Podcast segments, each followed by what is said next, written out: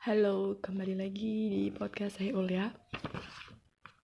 Selamat datang di podcast aku buat yang baru pertama kali dengerin dan buat yang udah pernah dengerin podcast aku. Terima kasih udah mau dengerin lagi.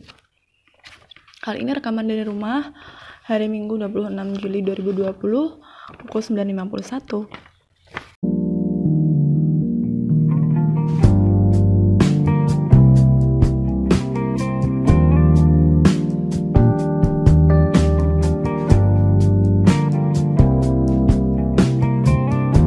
Kali ini aku bakalan ngebahas tentang quarter life crisis yang sebenarnya baru beberapa bulan yang lalu aku mengalami. Jadi guys, ceritanya itu aku kan beberapa bulan yang lalu itu aku habis um, patah hati gitulah ya. Tapi um, kebetulan banget memang pas aku ngalamin itu ya pas kehidupan sedang down juga Kali ini aku akan ngebahas tentang quarter life crisis yang sebenarnya baru aja aku alami beberapa bulan yang lalu. Jadi bisa dibilang quarter life crisis itu fase di mana aku sangat tertekan. Ini kalau aku ya menurut aku. Aku sangat tertekan, sangat merasa di bawah dan merasa tidak punya teman sama sekali. Dan kebetulan banget masalah-masalah yang datang itu kayak bertubi-tubi gitu loh. Jadi setelah aku cari-cari nih ya, yang paling simpel dari Google dari Wikipedia nih aku bacain ya dari Wikipedia um, quarter life crisis itu istilah psikologi yang merujuk pada keadaan emosional yang umumnya dialami oleh orang-orang berusia 20 sampai 30 tahun. Jadi quarter itu kan um, seperempat. Jadi quarter life crisis itu krisis kehidupan yang terjadi di umur uh, ya kurang lebih 24 eh sorry 24 abad lagi. Di umur seperempat abad. Jadi mungkin ya di umur 20 sampai 30-an lah. Dan kalau aku kemarin ngalaminnya di akhir umur 25 dan itu ya memang menurut aku pas banget nih 20 25 tahun. Ini seperempat abad banget. Kalau di aku sih ya quarter life crisis ini kan tiap orang beda-beda. Waktunya beda-beda. Bisa di mungkin di 20 tahunan awal atau mungkin di tengah atau mungkin di akhir. Tapi aku juga pernah baca sih di kolom komentarnya salah satu akun YouTube yang ngebahas tentang quarter life crisis ini ada juga yang mengalami krisis kehidupan itu di masa 30 di masa usia 30 sampai 40 tahun. Dan itu kayaknya ada namanya sendiri gitu tapi aku nggak tahu apa. Selain waktunya yang berbeda bentuknya pun berbeda ya namanya orang kan beda-beda ya. Jadi kan bentuk masalahnya berbeda lalu cara penyelesaiannya pun berbeda dan impactnya pun berbeda. Tapi mungkin secara garis besar itu bisa disimpulkan bahwa yang namanya masalah pasti ada jalan keluarnya tergantung kita gimana menyikapinya. Mungkin dengan um, cari teman-teman yang sportif atau mungkin cari-cari konten yang positif yang bisa ngebangun pola pikir kita jadi lebih baik atau mungkin um, tempat tinggal yang lebih baik yang bisa mendukung kinerja kita jadi lebih baik. Kalau di aku waktu itu kejadiannya kan memang bebarengan sama uh, patah hati. Jadi aku waktu itu diselingkuhin habis itu aku diputusin. Dan kalau aku inget-inget lagi sekarang kayak yang wah momen itu bikin aku malu banget. Karena aku kan tinggal jauh dari orang tua dan sama teman-teman. Jadi satu rumah itu ada ada sama beberapa orang gitu. Dan aku tuh kayak yang tiap hari nangis sebulan. Itu bisa yang nggak ada apa-apa terus aku nangis kayak ya ampun aku kenapa? Aku mikirnya itu gitu. Aku udah mikir aku kenapa aku bisa nangis kayak gini? Tapi aku nggak bisa menafikan perasaanku yang pengen nangis itu. Jadi ya ya gimana? Ya udah aku jalanin aja selama satu bulan sampai akhirnya aku sampai akhirnya aku pulang ke rumah. Kalau coro Jawa niki uh, apa ya? Yang kalau misalnya kamu sakit terus ke rum, uh, pindah rumah tinggal di sana selama beberapa waktu sampai penyakit itu selalu sampai penyakit itu sembuh gitu loh. Ya aku kayak gitu. Jadi aku pulang ke rumah itu selama tujuh hari dan di sana aku benar-benar gak ngapa-ngapain. Ibu aku tahu kalau aku lagi patah hati tapi waktu itu kebetulan banget beliau itu gak nyinggung sama sekali gitu loh. Padahal biasanya itu yang kayak pola apalah kayak gitu. Dan selama tujuh hari itu aku kan punya dua handphone. Yang satu isinya nomor aku pribadi yang satunya lagi itu nomor buat jualan jualan yang ya biasanya buat buat bikin konten kayak gini juga. Dan yang nomor aku pribadi itu ada Instagram pribadi ada juga Facebook sama Twitter. Aku bener-bener lepasin itu. Aku tinggal aku tinggal handphonenya itu di sini. Dan aku pulang ke rumah nggak bawa HP tersebut. Dan ya ampun rasanya plong banget. Kayak nggak ada tekanan dari siapa pun yang tiap hari itu aku kerjanya apa? Bangun tidur mandi terus ya bersih bersih gitulah biasa. Habis itu main HP nonton TV kayak nggak ada beban. Sampai malam lagi tidur bisa tidur tepat waktu bisa tidur sore bangun-bangun tidur enak. Dan di hari ke hari kedua sore itu aku udah kayak yang lupa. Kayak yang langsung fresh gitu loh pikiranku. Nggak ada sama sekali nggak ada pikiran untuk menangisi hal-hal yang terjadi di masa lalu sama sekali. Ya alhamdulillah sih. Dan kenapa aku jadi ngebahas itu ya guys? Oke lanjut ke quarter life crisis. Kalau menurut aku hal-hal yang terjadi di aku selama quarter life crisis itu ada sangkut pautnya dengan masa lalu. Jadi hal-hal yang terjadi di aku itu um, kenapa aku sampai nangis kayak gitu? Ketika patah hati ya ada ada ada runtutannya karena aku ngerasa kayak gak bisa hidup tanpa pacar gak bisa hidup tanpa pasangan. Terus nanti kalau aku butuh cowok gimana? Rasanya tuh kayak gitu. Dan karena memang sejak kecil aku hidup hmm, sebentar sama ayah sama bapak. Jadi uh, ya kalau yang tahu bisa lah bisa menyimpulkan hal tersebut. Waktu aku mengalami quarter life crisis itu aku ngerasanya tertekan. Tapi lambat laun aku jadi lebih dewasa lebih dewasa dan lebih terketuk hatinya untuk mengubah pola pikir. Karena waktu itu aku uh, ya tetap sih aku memang memang nggak bisa lepas dari sosial media minimal Twitter. Dan aku karena udah tahu tentang quarter life crisis ini aku semakin cari tahu tentang quarter life crisis dan cara penanganannya.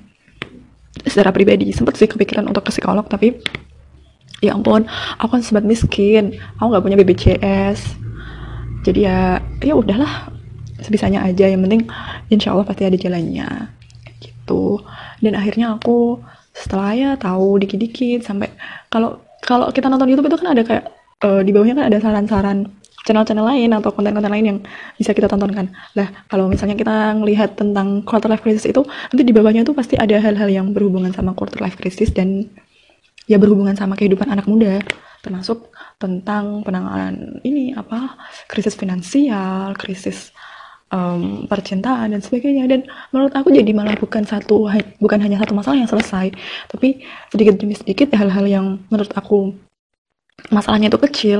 Eh ternyata oh ini aku juga ngalamin ini. Oh ternyata kayak gini. Oh oh gini? Oh gini. Gitu. Untuk kalian yang sedang mengalami quarter life crisis ini it's okay. Memang berat. Fase ini memang berat. Tapi bukan hal yang tidak mungkin kalian akan bisa melewatinya pasti ada kok jalan keluarnya. Ya mungkin untuk orang-orang yang easy going easy thinking ada gak sih istilah easy thinking itu? Kayak yang nggak nggak mikir orang mikir kayak aneh-aneh ngono loh.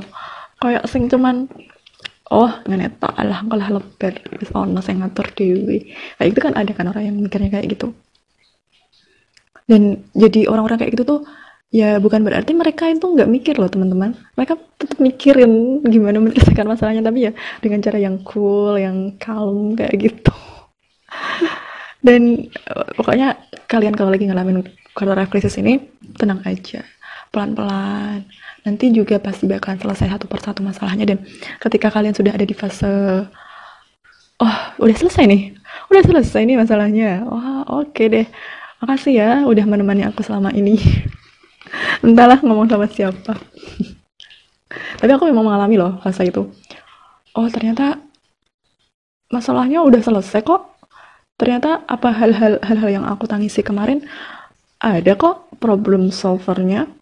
Dan ya ya ini ini hasilnya. Aku jadi lebih baik aku jadi lebih dewasa aku jadi lebih lebih mudah menghadapi masalah jadi lebih wise kalau ada hal-hal yang terjadi sama aku kayak gitu. Ya meskipun pun uh, masih ada masalah-masalah yang belum selesai ketika quarter life crisis itu terjadi ya bisa dibilang ada kerak-keraknya yang masih nempel. Itu tapi menurutku setidaknya sudah bisa sih mengurangi rasa overthinking sama insecurity. Jadi ketika ada masalah itu kan kita jadinya overthinking. Wah oh, kayak gini nanti gimana nanti gimana nanti gimana. Tapi setelah setelah melalui fase-fase yang um, menunjukkan bahwa masalah ini sudah selesai itu kayak yang oke okay, lega lumayan lega. Jadi 80% masalah itu udah selesai. Sisanya ya ya tinggal kita ngejalanin hidup yang seadanya aja. Kayak yang nanti kalau ada masalah kayak gitu lagi kan oh udah bisa. Oh ini kayak kemarin loh sama beberapa hal positif yang aku dapatkan setelah melewati masa quarter life crisis itu. Di antaranya adalah aku udah mulai nggak berperan lagi. Dulu tuh aku kayak yang kesenggol dikit pengen bacok orang. Dia pengen dikit pengen ngebacok orang pengen ngebunuh orang. Dan sekarang tuh kayak yang udah it's okay lah itu hak dia buat melakukan itu. Toh kalau meskipun itu bentuknya sindiran ya anggap aja itu bukan sindiran buat kita. Anggap aja buat orang lain. Intinya kita kalau ada sesuatu yang menurut kita buruk dan ada relevansinya dengan kita tugas kita kan cuman mm, introspeksi diri gitu. Dan yang selanjutnya aku jadi lebih enjoy menjalani hidup jadi easy going aku tuh. Ya meskipun dulu kata orang aku nggak nggak se nggak seberat itu sih menghadapi kehidupan. Tapi menurut aku lebih ke sini aku lebih ngerasa easy going easy going easy life. Dan menurut aku itu positif banget sih. Karena jadi lebih nyaman lebih tenang nggak kepikiran hal-hal yang belum tentu terjadi di suatu saat nanti. Selanjutnya lo sama aja nanti juga selesai sendiri kayak gitu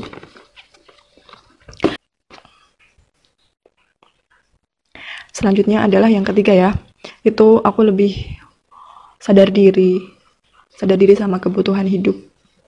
Bukan cuman ini bukan cuman soal finance ya. Tapi lebih ke general aja.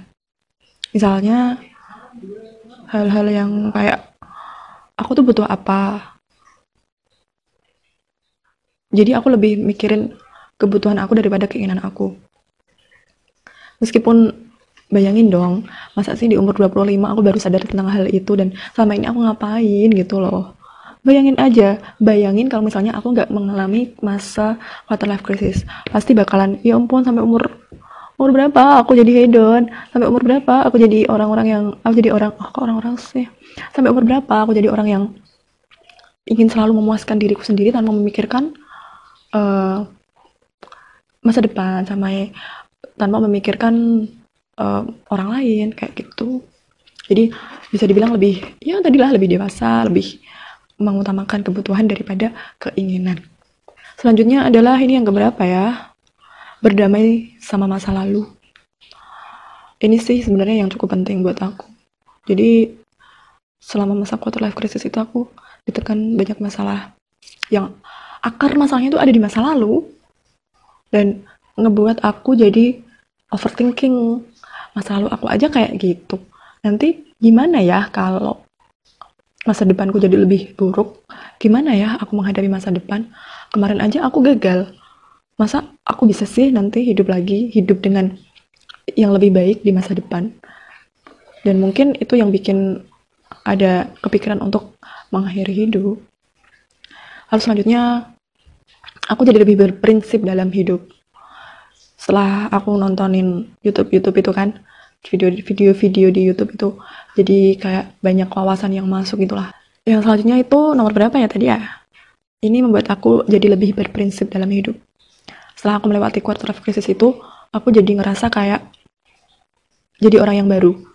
Setelah nonton video-video di YouTube itu kan aku jadi kayak punya wawasan-wawasan baru tentang kehidupan tentang pengalaman hidup yang dialami oleh banyak orang di luar sana, tentang bagaimana mereka menyelesaikan masalah, tentang bagaimana mereka menyikapi kehidupan, menyikapi orang lain, menyikapi um, pendapat orang lain tentang kita. Itu aku jadi lebih berprinsip karena uh, menurut aku kalau kita nggak punya prinsip, kita akan um, terlalu bebas mengikuti arus. Kalau kita punya prinsip, kita pasti um, akan ada di jalur kita, yang kita buat sendiri dan um, intinya dari segala hal yang yang aku dapatkan selama setelah melewati masa quarter life crisis ini ya aku jadi lebih positif sih dalam segala hal. Ya semoga aja sih nanti kita jadi bisa lebih baik. Ya meskipun aku masih tetap belajar sama teman-teman sama aku aku lebih suka belajar sama setiap hal yang aku temui. Sama orang-orang baru sama orang-orang yang lebih tepatnya aku nggak tahu minusnya mereka. Jadi aku lebih fokus sama positifnya mereka. Jadi aku uh, ya aku mengambil positifnya aja tanpa tahu ada minusnya. Kalaupun ada minusnya kan uh, ya abaikan saja lah buat apa? Nggak penting. Gitu. Sekian dulu podcast aku tentang quarter life crisis. Terima kasih sudah mau dengerin podcast aku. Aku mohon maaf kalau ada kata-kata yang salah atau mungkin ada yang menyinggung perasaan.